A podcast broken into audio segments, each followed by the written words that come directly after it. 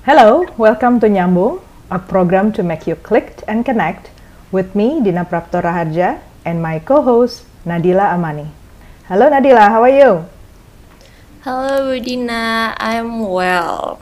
Even though the rising cases of the COVID 19 in Indonesia is honestly quite affecting my stress level, though. but how are you?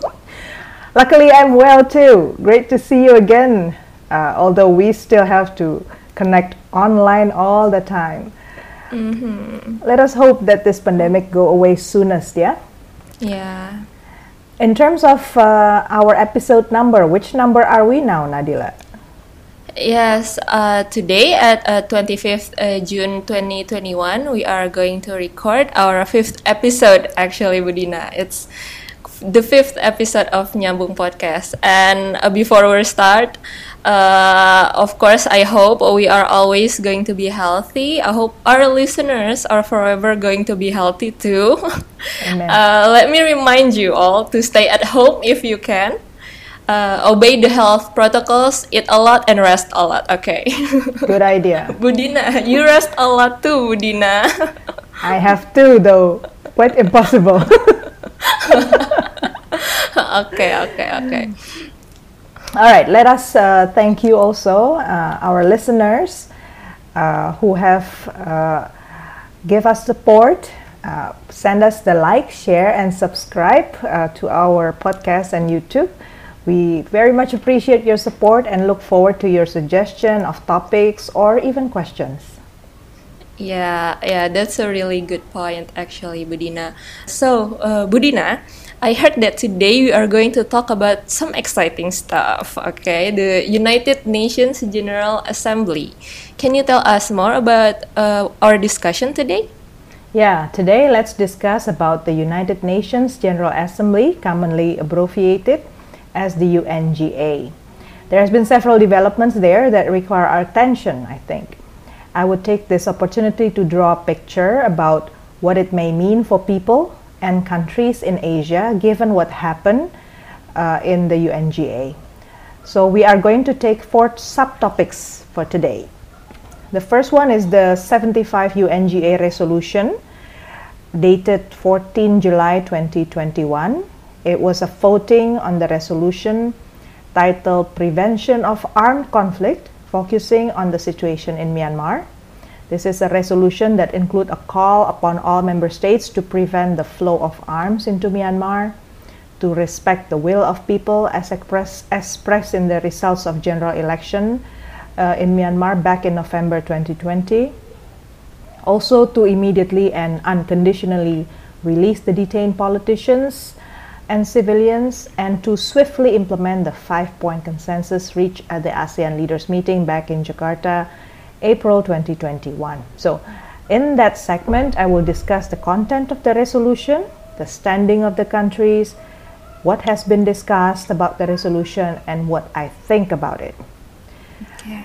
The second topic will be the another UNGA resolution this uh, year that calls for the United States to end Cuba embargo. And this is the 29th consecutive year that such resolution is being taken. And uh, interestingly is the voting outcome, of course. The US didn't budge, doesn't change its position. It wants to continue embargoing Cuba. So I will discuss the content of the resolution, the standing of the countries, and what I think about it. So I think it's also useful as a subtopic number three, we discuss multilateralism in practice globally. I will share thoughts on what's the expectation on multilateralism and the reality of it so far. Last but not least, uh, given at the beginning we already talked about uh, some issues affecting ASEANs, I think it's also important for us to spare some time and talk about the impact of the practice of multilateralism to regional cooperation such as ASEAN. Okay, okay. Um, okay, maybe uh, let's just start. Okay, let's discuss uh, the first item on our discussion list today. Uh, you mentioned about the 75th UNGA uh, resolution, Budina. I'm so contempt uh, to say Angga, but it's UNGA. Angga, UNGA. That's how you say it. I'm so contempt to say Angga, Budina. dated in dated back in 14th uh, June 2021, a voting on the resolution titled "Prevention of Armed Conflict," focusing on the situation in Myanmar. Regarding to this, I noticed that once again the Indonesian media take the issue on the situation uh, on Myanmar as a center stage on primetime TV news and media coverage. If I could list uh, the, the topics such as the abstain of the four ASEAN countries from the UN resolution on Myanmar, uh, the 230,000 of Myanmar residents becoming refugees uh, due to conflict, to the the clash between the junta and the anti-junta that killed uh, 800 civilians that happened recently uh, to uh, the update on the international reaction reaction on relationship to the junta. Uh, these four topics became uh, becomes headlines on some of the media and being con- uh, continuously updated. This is a sign that Indonesia continues to be committed to airing what is going on uh, in and with Myanmar. Indonesia supports the resolution, right, Budina? But since some countries in the region were abstain on the re resolution, would the resolution make much impact to the situation on the ground? Okay, Nadila, first let's discuss the content of the resolution. The United Nations has 193 member states. Mm -hmm. 119 voted in favor of the resolution, but one country, Belarus, voted against it. 36 abstained, which means 37 member states did not vote. Okay, Budina, maybe uh, if I could ask, what is abstain, Budina? Abstain in the context of United Nations may mean several things um, on the one hand, it may mean that the country simply doesn't want to take position, either because of their uh, situation at the domestic levels or because they have other role to play at the uh, regional level or with other uh, forums that they are engaged with. Or mm. the second possibility is that they are qu not quite um, happy with the resolution. There are some aspects of the resolution that they wish can be taken out uh, so that they feel that it's much better for them to uh, to show a sense of you know at least there's it's not rejection but it's just uh, you know incomplete uh, not not a complete support of the resolution itself okay. Uh, because if you reject basically you simply uh, don't think the, the resolution is relevant at all. But if mm-hmm. at least some part of the resolution is considered necessary, some country would take the position of being abstain. Okay. Okay, okay, now I get it. Okay, we did that. So the uh, resolution this time uh, shows that there is a strong tendency for most member states of the United Nations to reject several things. So the resolution, uh, with the support of 119 countries, strongly reject attacks and violence against civilians by the authority. Second, recognize that the military must end restrictions on the internet and social media and uh, instruct that all member states need to prevent the flow of arms into Myanmar. So this is a breakthrough, in my view, for getting a global common position against the military junta that's been causing layers and layers of problems inside of Myanmar for months. It's entering the fifth month already. So please note that only one country reject, only Belarus. And Belarus is not a neighboring country, nor a country that would determine the follow-up actions on the resolution.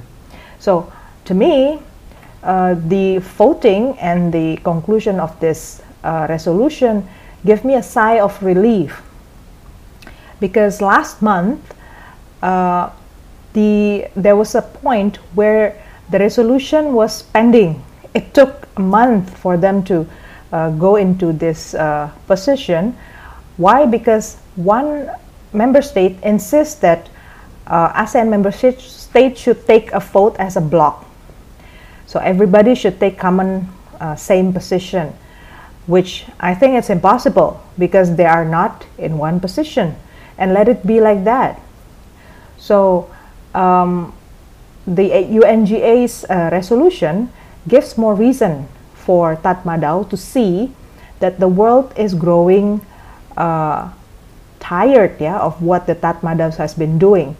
That uh, they are willing to say openly that what Tatmadaw is doing is unacceptable. And that the leadership of the world does not hesitate to be hard and tough against the military junta.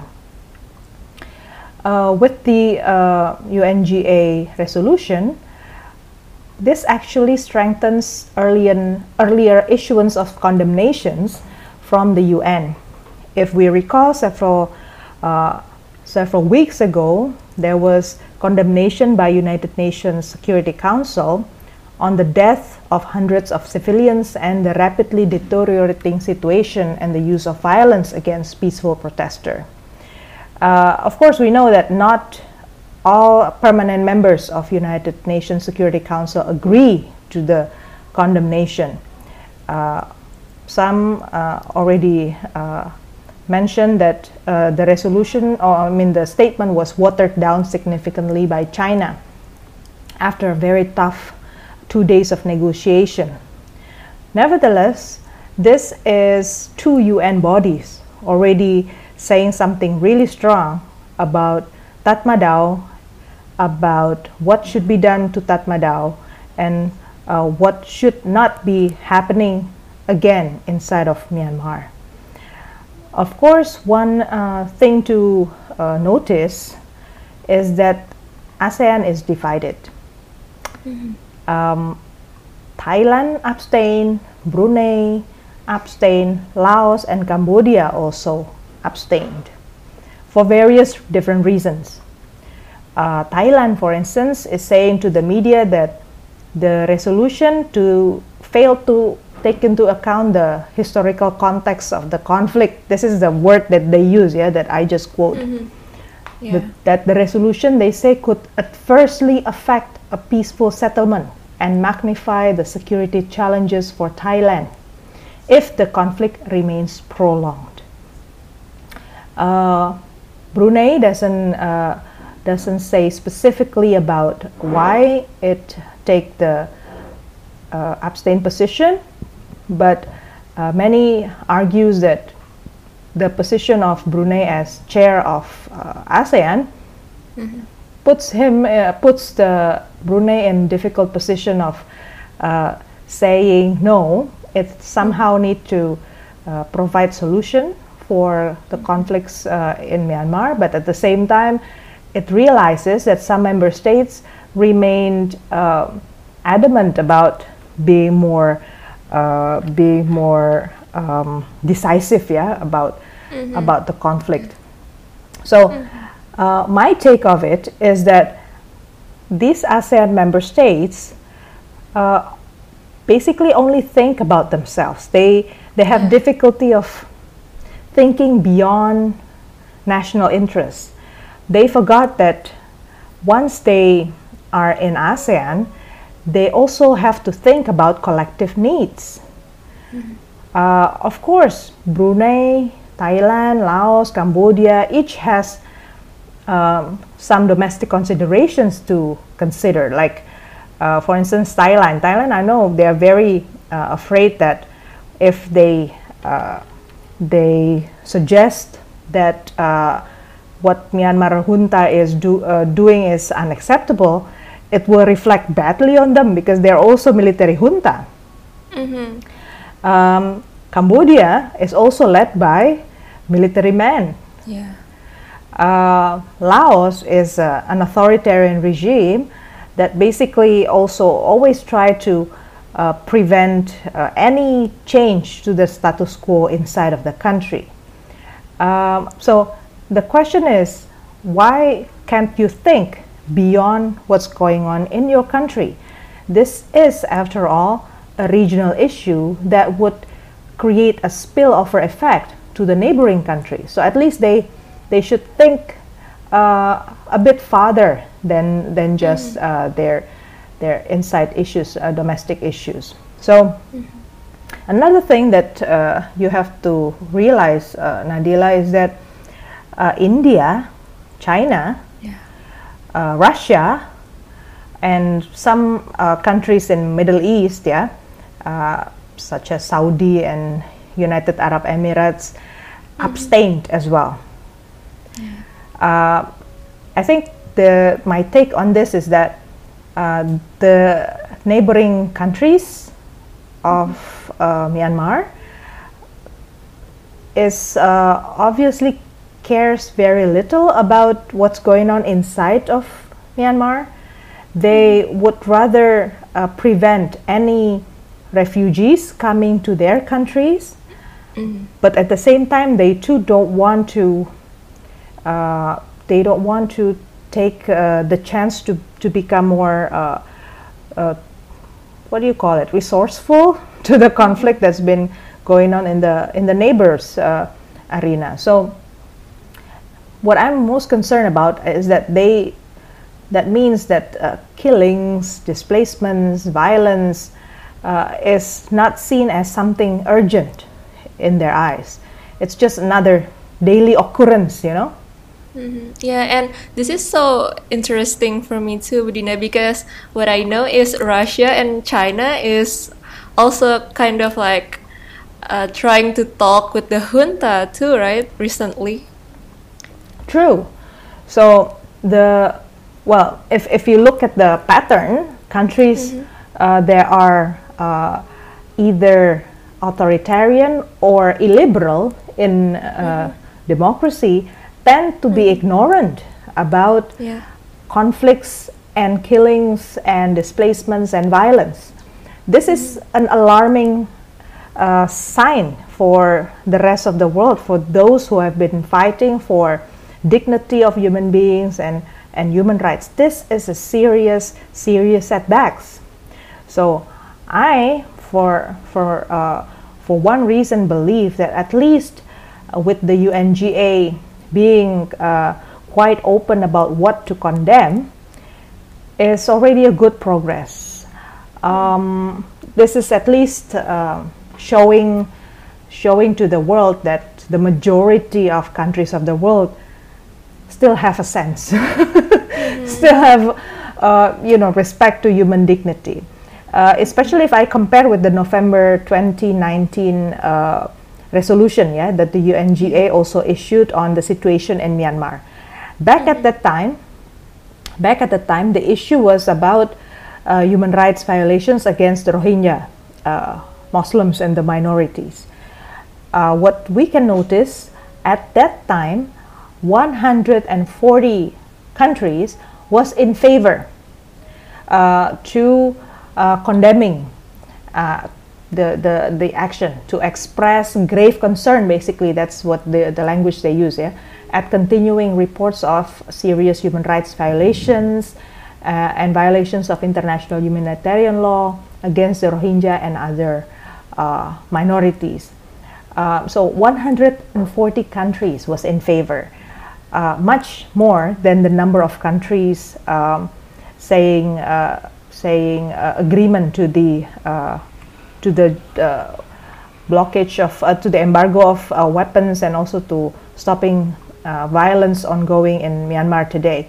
But at that time, the country who were against were more countries. There were nine countries Belarus, Cambodia, China, Laos, Myanmar, Philippines, Russia, Vietnam, and Zimbabwe. So if we look back, uh, the position of the countries that reject, it includes um, one, two, three, four uh, member states of ASEAN, or oh, five, five member states of ASEAN, Cambodia, China, La, uh, sorry, Cambodia, Laos, Myanmar, Philippines, and Vietnam. Whereas uh, in what just happened this month, Myanmar agree to the embargo. So the representative, uh, the ambassador of Myanmar in the UN, which is not from the military, decided that that's a good position to go. So that's a green light, you know, from from the country, relevant country. There's no reason why why countries that why other countries that uh, is not directly involved would say no to su supporting Myanmar, right? That's the logic. Uh, and then if you notice uh, the other uh, countries in ASEAN who uh, who was against, now they are just abstain.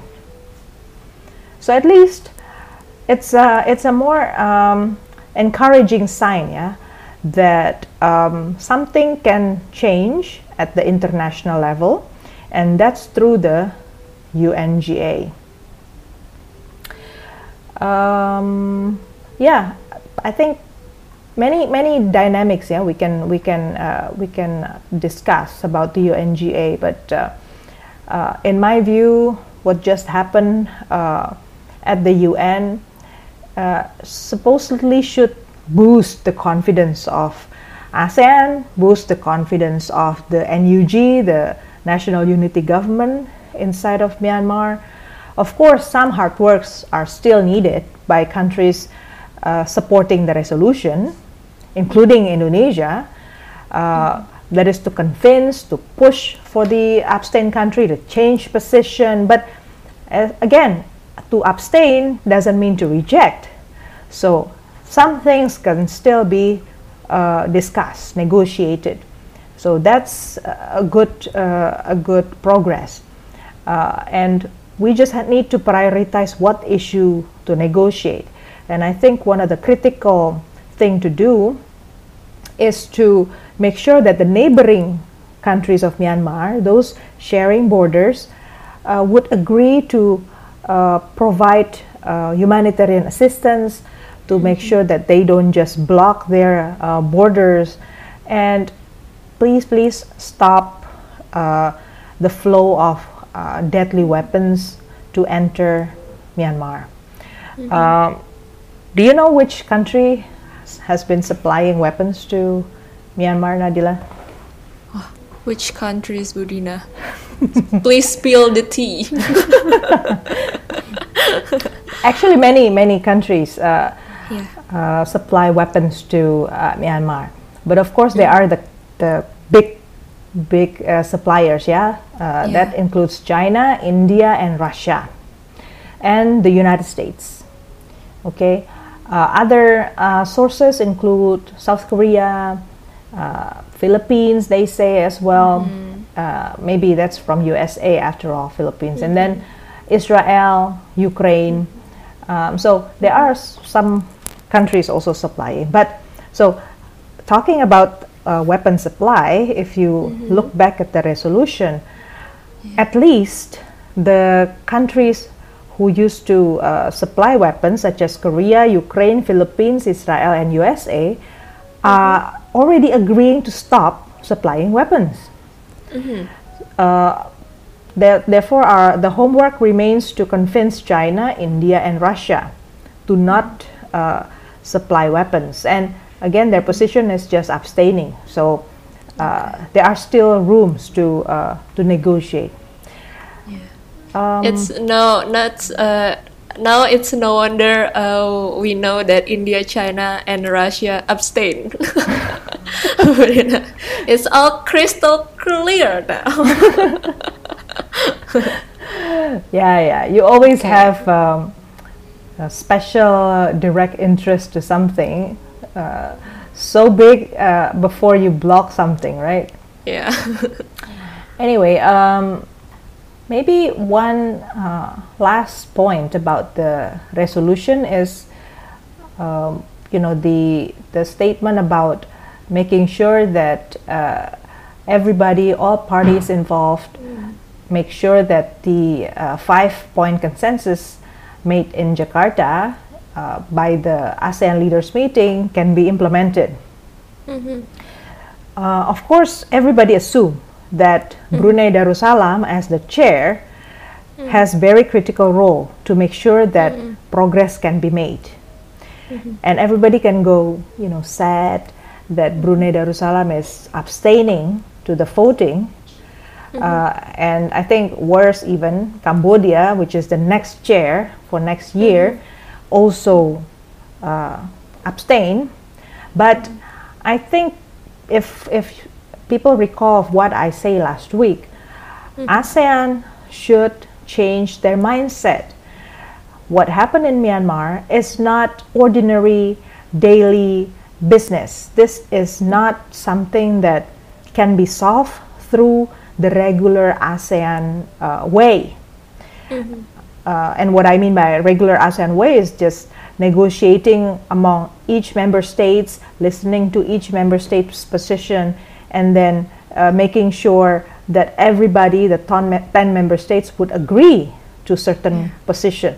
This is not gonna uh, gonna be that way. It's mm-hmm. it's a different kind of context, different kind of reality. And don't forget, Myanmar agree for uh, something uh, fundamental to change uh, mm-hmm. inside of their country. That means that's a green light already for mm-hmm. Uh, the rest of ASEAN member states, even if Brunei and Cambodia choose to be quite passive, to push for change. So the locomotive of change should be the countries who support the resolution. They need to mm-hmm. uh, propose some uh, extraordinary meetings, you know, special meetings mm-hmm. inside of ASEAN, trying to uh, consolidate the uh, support and make sure that uh, the Tatmadaw is not going to ignore this resolution. And this, I think next time maybe we can also discuss about this further. The latest progress in, I mean, the latest development in Myanmar is quite concerning because Tatmadaw is um, revenging, uh, doing revenge again to the civilians mm-hmm. following this. And they start mm-hmm. raiding, uh, you know, attacking uh, mosques and, uh, mm-hmm. you know, worship places. So this this is really getting out of control and getting un- yeah. very very ugly. Um, mm-hmm. So if if the rest of ASEAN member states who uh, was in favor of the resolution doesn't do anything. I don't know what can what can be done. They sh- they again they should be brave and just you know Brunei you have to do this. Tatmadaw you ha- just have to stop. You know that's that's. Uh, you know, we require extraordinary measure at this uh, very critical time in our history. Okay, uh, yeah, um, I agree with you, Dinna. The situation is getting out of hand and it's quite frustrating, actually. So we hope this will be our uh, the light uh, indicating the end of the tunnel, right, Budina? Okay, yeah. maybe on to the next topic of the UNGA resolution that they are also talking about the issue for the United States to end the Cuba embargo for the 29th consecutive year. With votings, the world from year to year have shown strong critique and demand to the US to end the embargo to Cuba, but still the US doesn't budge, uh, as you said earlier. Maybe uh, if I could talk a little bit about the background on Cuba so that we could know where the country stands and its relationship to Indonesia. Uh, Cuba is a country that houses uh, 11.3 million of people that is located in the northern uh, Caribbean Sea, south of the United States. Cuba, to many Indonesians, might heavily related to Fidel Castro. It's now deceased uh, revol- uh, revolutionary leader. Uh, we are so uh, familiar with that name. Okay, uh, Cuba and Indonesia has established uh, diplomatic relations in 1960 under the presidency of Sukarno, Indonesia's uh, first president. Indonesia-Cuba relation is exceptionally close for their common position against polarism during the Cold War and against imperialism. And also, I remember that one of your colleagues in Indonesian Ministry of Foreign Affairs, who also teach with you, is now an ambassador in Cuba, right, Budina? Yes. the first lady, the first lady who is appointed as ambassador plenipotentiary and extraordinary ever post in the country. Is that true, Budina? Yes, Nadila, true. Uh, a very uh, gentle and kind-hearted lady is now uh, becoming the first uh, lady ambassador to Cuba. Uh, yes, it's a Cuba is a fascinating country to learn from. It's uh, it has one of the quite resilient country of the world. Mm-hmm. Interestingly, Cuba continuously being seen as a threat by the United States. Mm-hmm. It has been contained, it has been embargoed, exiled, but yet survive. Yeah. Uh, there was a great hope on Cuba US relations. I recall when Obama uh, was president of the United States, he normalizes the relationship between the two countries, even visited Cuba uh, in 2016. So the first uh, action at that time from the United States was that in May 2015, Cuba was taken off the US list of terrorist country. The Congress didn't block the intent because that's the mandate of the Congress actually to take that off. Um, and then some import-export activities uh, emerge uh, back again between US and Cuba. Movie makers visit Cuba, uh, mm-hmm. concerts, trainings, uh, even sports, yeah, uh, trainings mm-hmm. such as the Major League Baseball flights, ferries are open. So there was quite lively reconnection between the two countries. But then, this is the what's been perplexing for me. Two days ago, U.S. President Joe Biden, one uh, president who has been hailing multilateralism and peace mm-hmm. during his uh, presidential campaign, ended up continuing the Washington's tradition of voting against the UNGA resolution.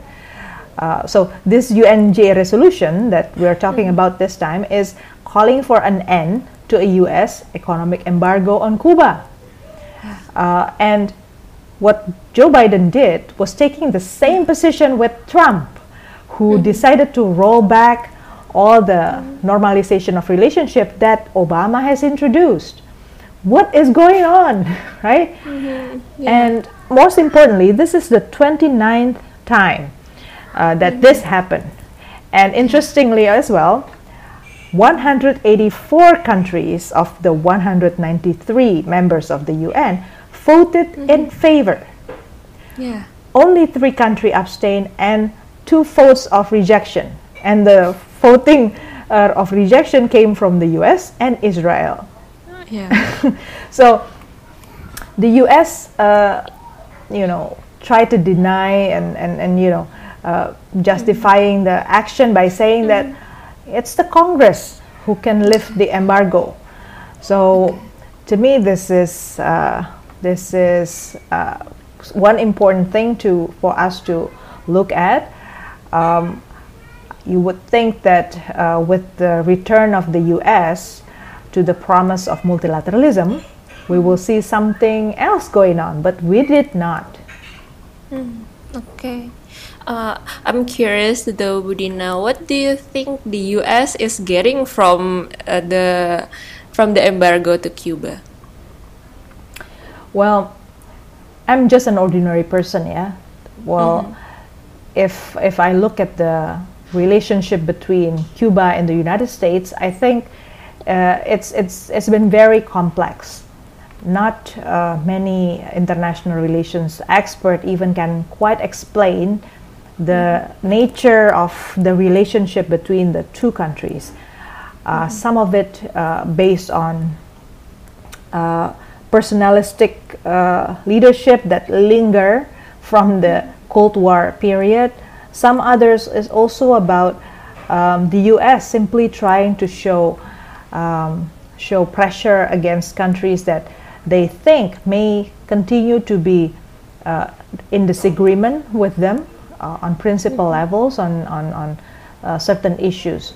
So I think it's important for us now to uh, discuss about multilateralism because I think that's the mm-hmm. heart of where things are. But to me, uh, before we end this conversation about Cuba, Cuba, Cuba is um, is a very Cuba in and all itself has a very vibrant uh, life. It also mm-hmm. has, uh, you know, uh, customs, traditions. Uh, it it has it has people who mm-hmm. who basically uh, have to work uh, with each other based on solidarity to survive all the pressures and embargo that they have been undergoing for for years, for decades, mm-hmm. and based on the information I gathered, the situation inside of Cuba uh, is not quite uh, quite enabling for many people, not for farmers, not for uh, people who work in the uh, service sector or in the uh, you know especially manufacturing sector. It's not quite helpful. All of this uh, economic embargo being continued. Uh, do you know that 70 to 80 percent of uh, food products uh, in Cuba has to be imported? So it's it's very difficult if you live in Cuba. Uh, as my, my friend told me, uh, you know, the ambassador told me, you know, they have to import chicken. They don't have many kinds of vegetables. So unless you grow yourself, uh, there are very limited options of uh, food food uh, products. So this this this is also something that uh, the world barely consider. Yeah, when when uh, when they negotiate and and take positions in multilateralism. So this is uh, important for us now to. try to look closer into multilateralism inside of the United Nations. Yeah, okay, Bu Dinna. You mentioned a lot about multilateralism actually in the 75th UNGA resolution regarding to the United States to end Cuba embargo. As an ordinary person myself, this might sounds a little complex, Bu Dinna, because now I think about the US, I think about the Cuba, and now I need to understand about multilateralism. Uh, could you help me first understand what is multilateralism, Bu Dinna, before you go on sharing your thoughts about it? Sure, sure, Nadila. So, the very simple definition of multilateralism is more than two countries coming together, being open about their standing in international politics. So, a gathering of two countries being open about each other's standing in international politics is uh, multilateralism. Usually, they uh, use certain platform, uh, forum or uh, dialogue uh, meetings or something, uh, or even organization to share, to discuss, and to look for common position on matters of concern. Multilateralism as a norm is adopted and recognized after the Second World War. The United Nations as an institution embody the norm of multilateralism in the United Nations Charter, multilateralism is mentioned as determination uh, to save future generations from war, to reaffirm faith in fundamental human rights, to uh, protect dignity of human, to provide equal rights of people, men and women, nations large and small, everybody should enjoy social justice, peace, and uh, social progress should be uh, able to be enjoyed uh, by every country around the world. So the principle of multilateralism is basically that, and it's a norm that is enhanced within the United Nations, basically. So if you look uh, deeper into multilateralism, you would realize that multilateralism requires several things to work well. Number one, there should be conformity of member states. Uh, everybody's working through the multilateralism uh, forum to the principles and justice as, as agreed by everyone. So you have to conform. Number two, you have to behave in friendly, friendly manner based on respect, equity, and peace. You cannot sustain multilateralism with aggression uh, and with uh, you know uh, behavior that's based on violence. The third requirement is the intent of um, parties to develop cooperation to solve problems. instead of showing uh, you know the intent to conflict or to revenge you have to sit back and cooperate the fourth is the uh, recognition of equal sovereignty of all members mm-hmm. so everybody else uh, on the table has the same right as you to enjoy all the things we have mentioned earlier dignity social justice peace and everything else mm. Five uh, the fifth uh, aspect of multilateralism assumes that everybody else who are not member also would act in accordance with the principles. Mm-hmm. So any multilateralism would uh, organize themselves in a way that allow them to uh, negotiate, to inspire the non-member states to adopt the spirit of multilateralism. And of course, that would also mean all member states doing multilateralism work would reciprocate in action. They would uh, share mutual behavior of cooperation, of friendly relations, of respect, of uh, looking at each other as equal uh, partner. So that's multilateralism as a norm and as, a, as an institution. Are you now good on the basics of multilateralism, Nadila? Okay, maybe now understand a little bit more, Bu Dinna. So, uh, maybe uh, I understand it as multilateralism is when more than two countries form a gang from an ally that share the same ideology on their international politics, right, Bu Dinna? They have to uh, form a good deeds of alliance, yeah, uh, who shared uh, some desire to uh, to to to achieve something together and it should be shared. Okay okay okay okay. Okay Bu Dinna now i understand. Okay. Now if you are good on that we can move on to the multilateralism in practice. Okay of course any norms and institutions once practiced may be more complex than imagined some unintended uh, consequences may also be found. For instance, if you find a violation, if there's one uh, member states or uh, the party to the multilateralism who choose to violate the principles of the common goods, even if they are being very quiet about it, and worse, of course, if they are open and belligerent uh, to the principles of the common goods, what do members do? how do they react and what can the institution do there's a terminology that people use what's the point if the the, the dog doesn't bark, bark? mm-hmm, so mm-hmm. that's really critical that if something bad is going on what can the groups of country agreeing to multilateralism do that's my mm-hmm. first point second of all people will watch if the violator is a major country, would you do s- something about it? Can everybody else do something about it? Or, or would they just let it go? Like, you know, it's not a big thing, you know, it, you know, it will solve itself.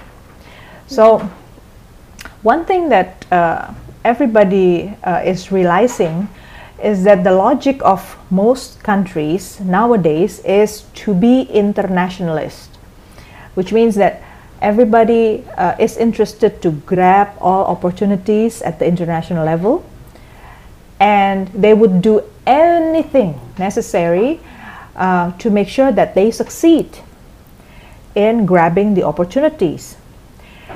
Um, so the consequence of that may be, because it's the other side of the coin, is that once you see other people trying to take something away from you, you would uh, like to uh, go against it and try to balance your positions against those who may uh, be perceived as disagreeing with you. So, this is what uh, people in the realist uh, perspective uh, see things. So, they they, they, they may sit together in multilateralism forum, but their mindset may uh, differed from the principles of multilateralism itself. So I would show you several several uh, conditions, yeah, circum- several circumstances that would enhance this realist uh, perspective. Okay. So first is when uh, multilateralism has to uh, respond to global security issues, such as security dilemma. This is one serious uh, block usually.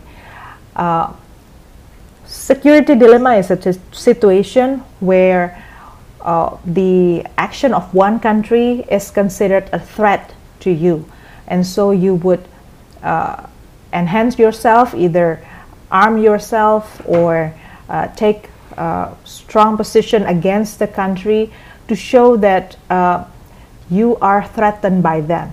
And usually, the reply would also be uh, a perception of threat from the other party to you. So uh, it will end up with a very enhanced sense of uh, stronger uh, threats. So this is what is usually not expected in international relations. Now, multilateralism usually cannot quite capture um, this kind of behavior. It can just happen between countries, and um, any kinds of rules usually may not constrain activities that uh, raise worries, that raise fears, and uh, some countries do have very um, paranoid perspective about uh, other countries. Yeah. So that's number one uh, Yeah. situation. The second situation is when multilateralism agreement bring different implications for different countries.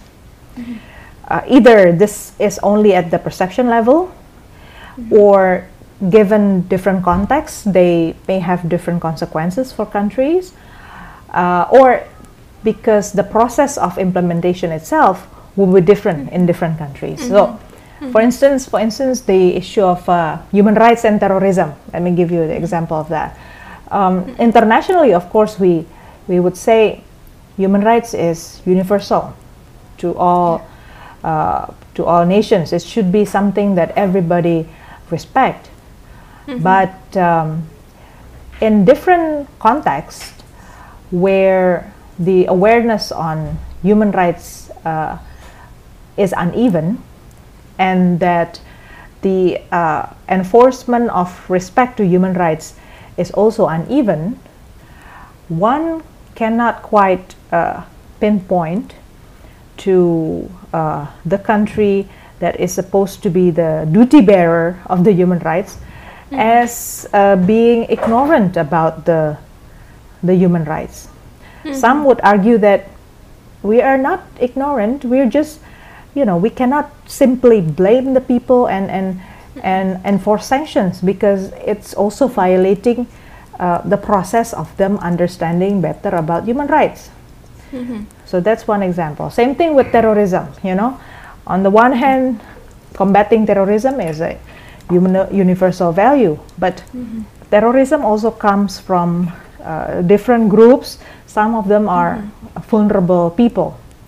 So whether um, certain action uh, at the multilateral level can have negative impacts as well to the people on the ground, that's certain country uh, affected would have uh, things to say.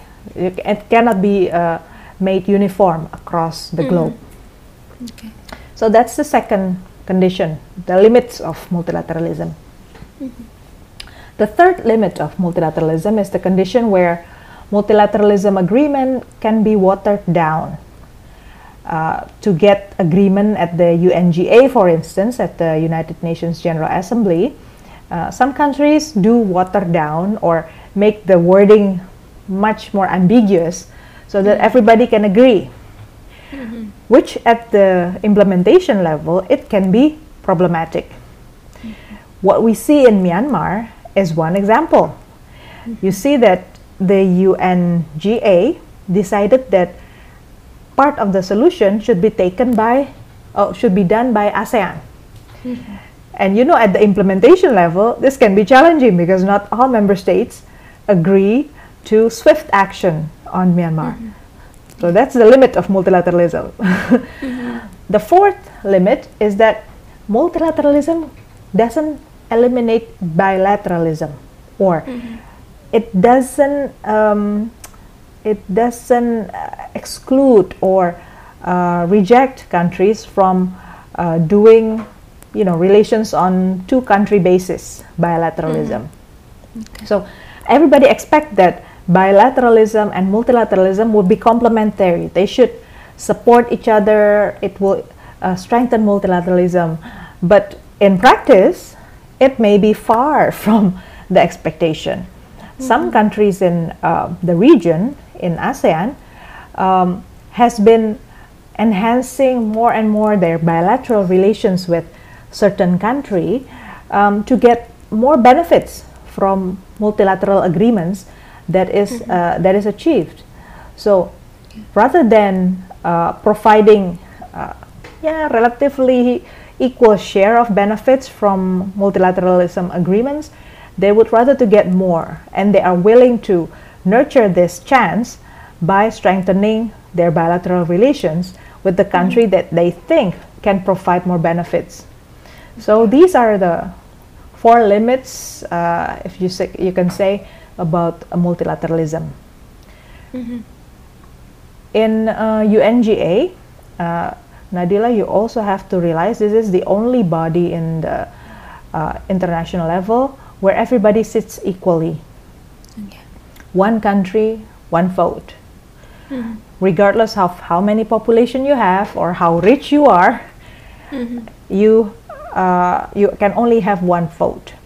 Mm-hmm. And the mandate of the UNGA is basically, uh, I call DDR discuss, mm-hmm. debate, recommend. It's this. not the DDR that is from Timezone, right? the indoor playground, the one that you dance on, the DDR. It's not that.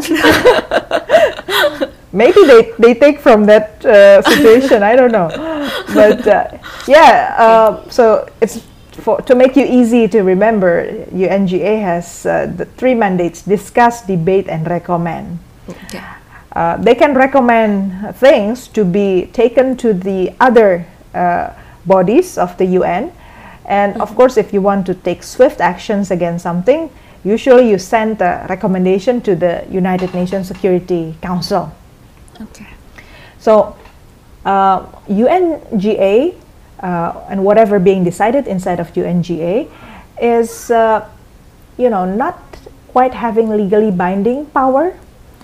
Uh, if uh, every year that we watch on TV, basically, usually, uh, debates of world leader in the UNGA forum, because every member state is given the chance to speak yeah. and and the the leader of the country would read the statements. Although some countries uh, in the past, uh, the leader actually uh, don't read from notes; they just keep talking, and they can talk for hours. they just want to put what they have in mind. Yeah, Indeed, it it can sometimes be a a show of uh, power uh, of mm-hmm. some countries. Yeah, yeah. Well, the challenge, however, is to make the words substantive, right? Mm. You can say anything during the debate, but the point is whether you can uh, deliver recommendations that would be followed up with concrete actions. And uh, on top of it, uh, Nadila, UNGA also has administrative uh, mandate.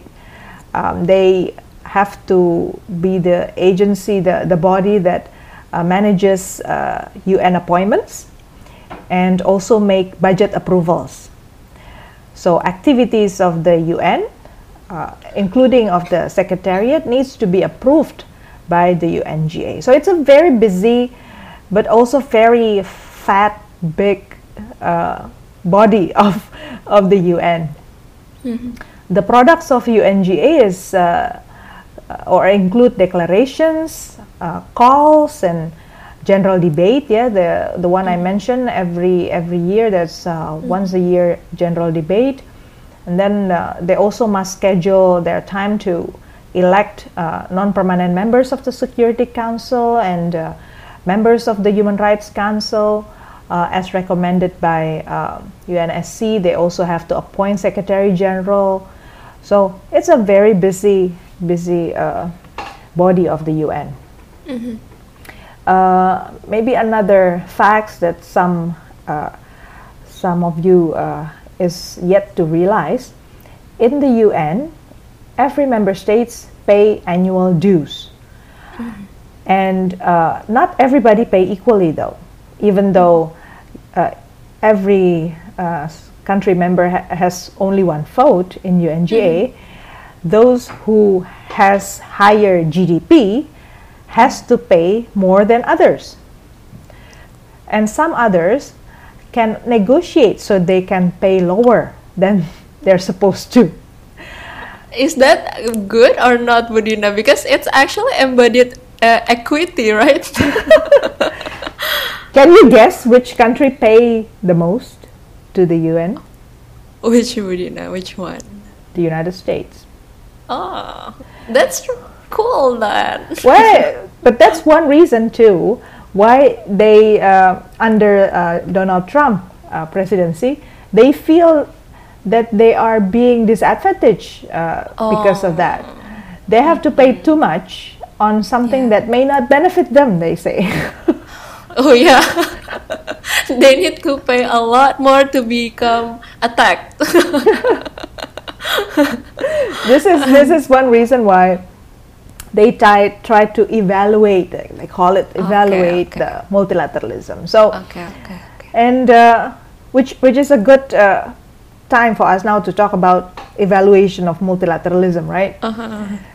um, many have critiques actually many have mm. said mm. that uh, multilateralism inside of the UN has limits yeah Mm-mm even the 2005 report from uh, Secretary General Kofi Annan at that time uh, mentioned that UNGA focuses a lot on trying to get mm-hmm. consensus.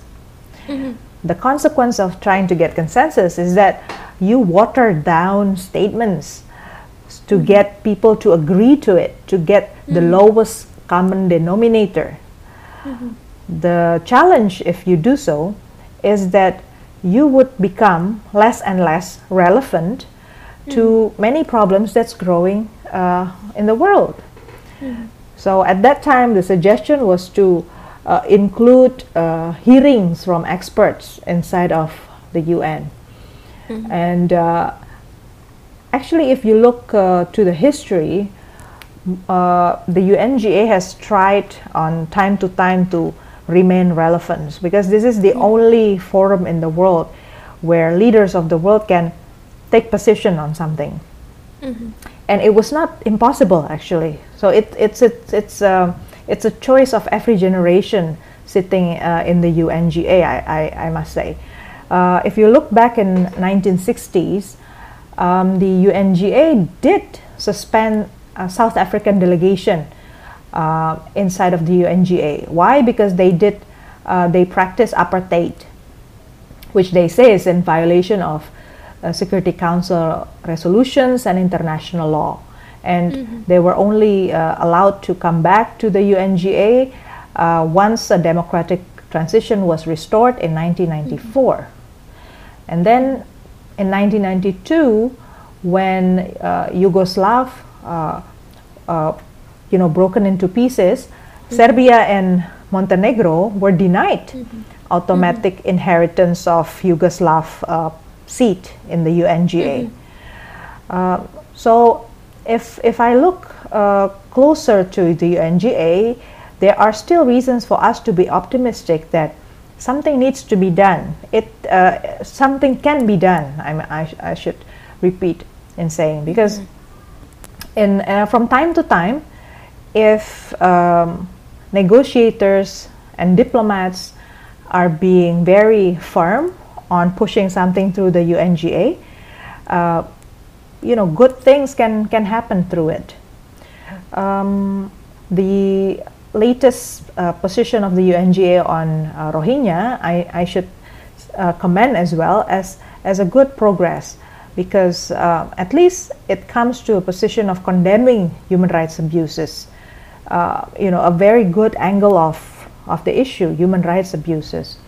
So that's uh, why I think multilateralism cannot be underestimated uh, mm. and excluded as one of the mechanism to uh, to find solutions yeah on um, many regional issues uh, and national issues that we face lately Okay, Bu Dinna. I'm curious though, Bu Dinna, you said that uh, the assembly suspended the South African delegation because South Africa is uh, violating uh, resolutions and international law because they practicing apartheid. Does that mean multilateralism is not putting these countries that are not following the rules with sanction? They cannot. The one who can impose uh, sanctions mm-hmm. in in a very concrete sense, you know, like um, like embargo as a sanction. Mm-hmm but uh, in the real sense of actually putting uh, people on the ground to make sure that the all the flights and the uh, you know sending of uh, or, or, the transporting of uh, weapons and arms are not happening. That's not the UNGA to do. That's Security Council okay. duty. So the mandate of Security Council is to follow up on what is being recommended by the United Nations uh, General Assembly so that it can be made more uh, implementable. yeah. So it's at the UNGA level, it's more about norms of the identifying the positions of all member states on certain matter that is written in the resolution of UNGA. Okay, okay. Now I, I understand it now. So uh, UNGA resolution may not be binding to the countries, but we should not undermine what the resolution can bring to solve the problems, right, Bu Dinna? Yes. Uh, it's a place. Uh, it's like a place for conducting discussion and uh, discussion on what the solution, right, Bu Dinna? Yeah. So multilateralism is still uh, highly needed in today's mm-hmm. uh, world.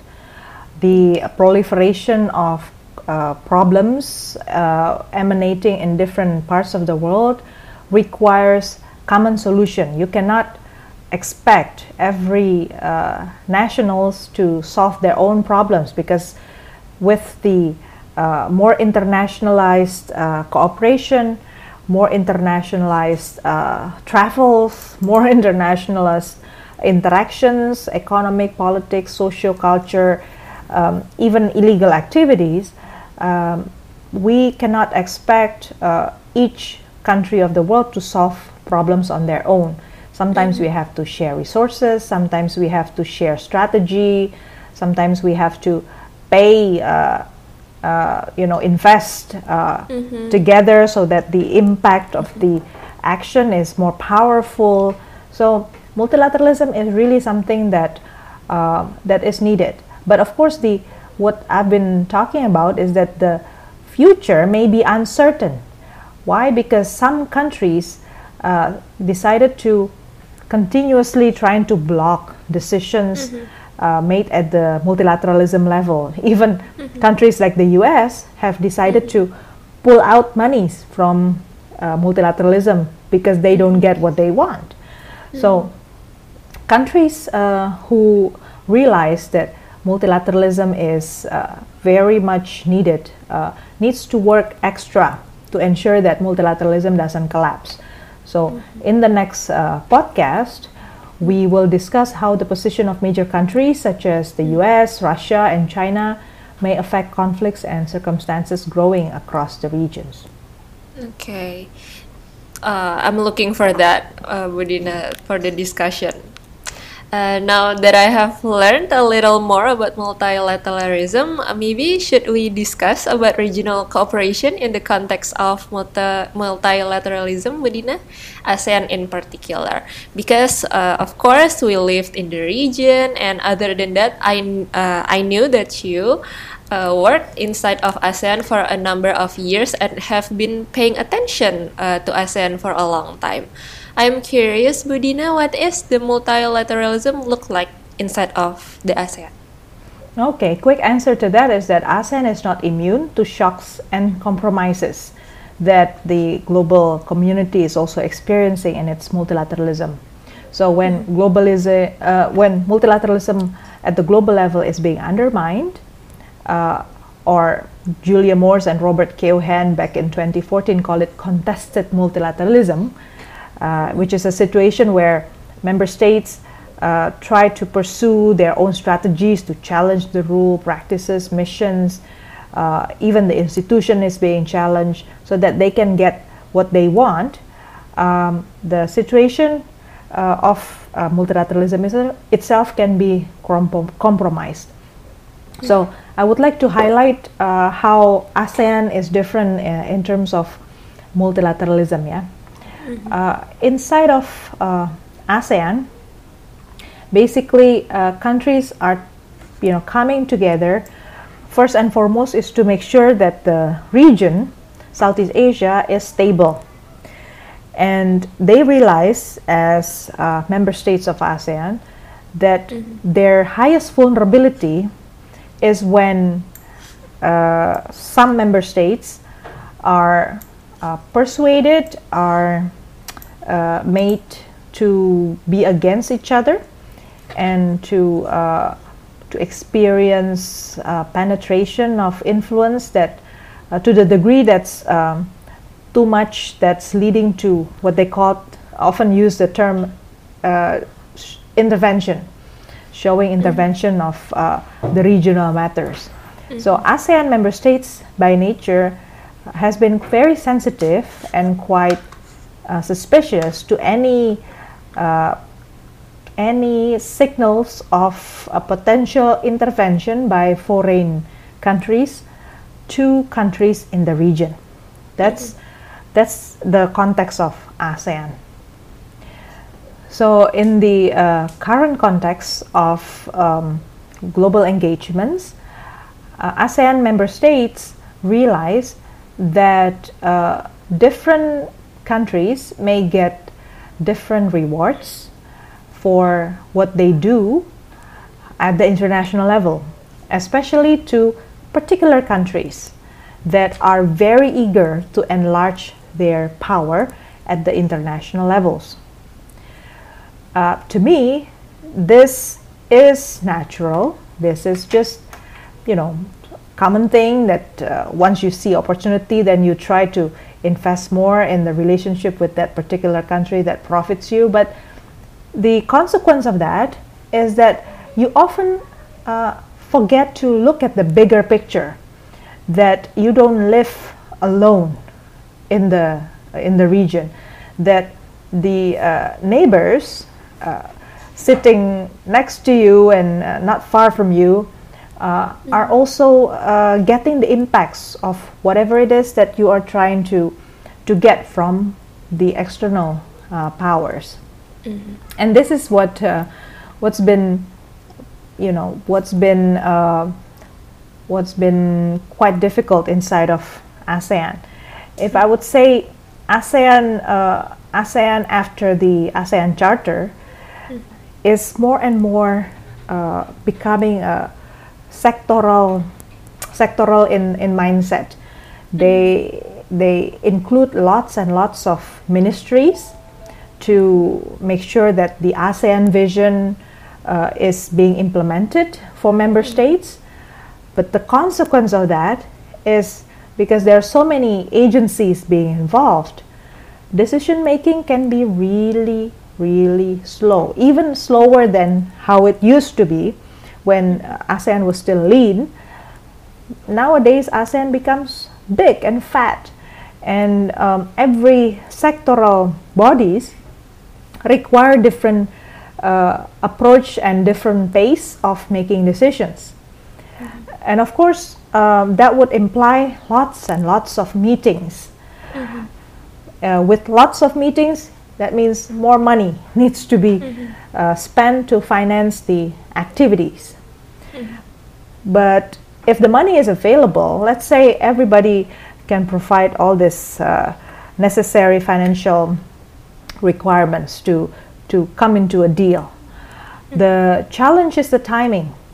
Can you make timely decisions uh, given the circumstances that you have to consult so many bodies before you then uh, channel the inputs or recommendations to the uh, the one who, who can make the highest decision uh, in ASEAN is the the uh, the leadership of ASEAN, the head of government or head of states, uh, with the recommendations from the uh, foreign ministers of ASEAN. Um, that, that takes a long time, and there may be bottlenecks too. You know, uh, there may be different interpretations once a recommendation come in the hands of uh, foreign ministers. Uh, the foreign ministers may have different suggestions as well to the heads of states, heads of governments on what to do.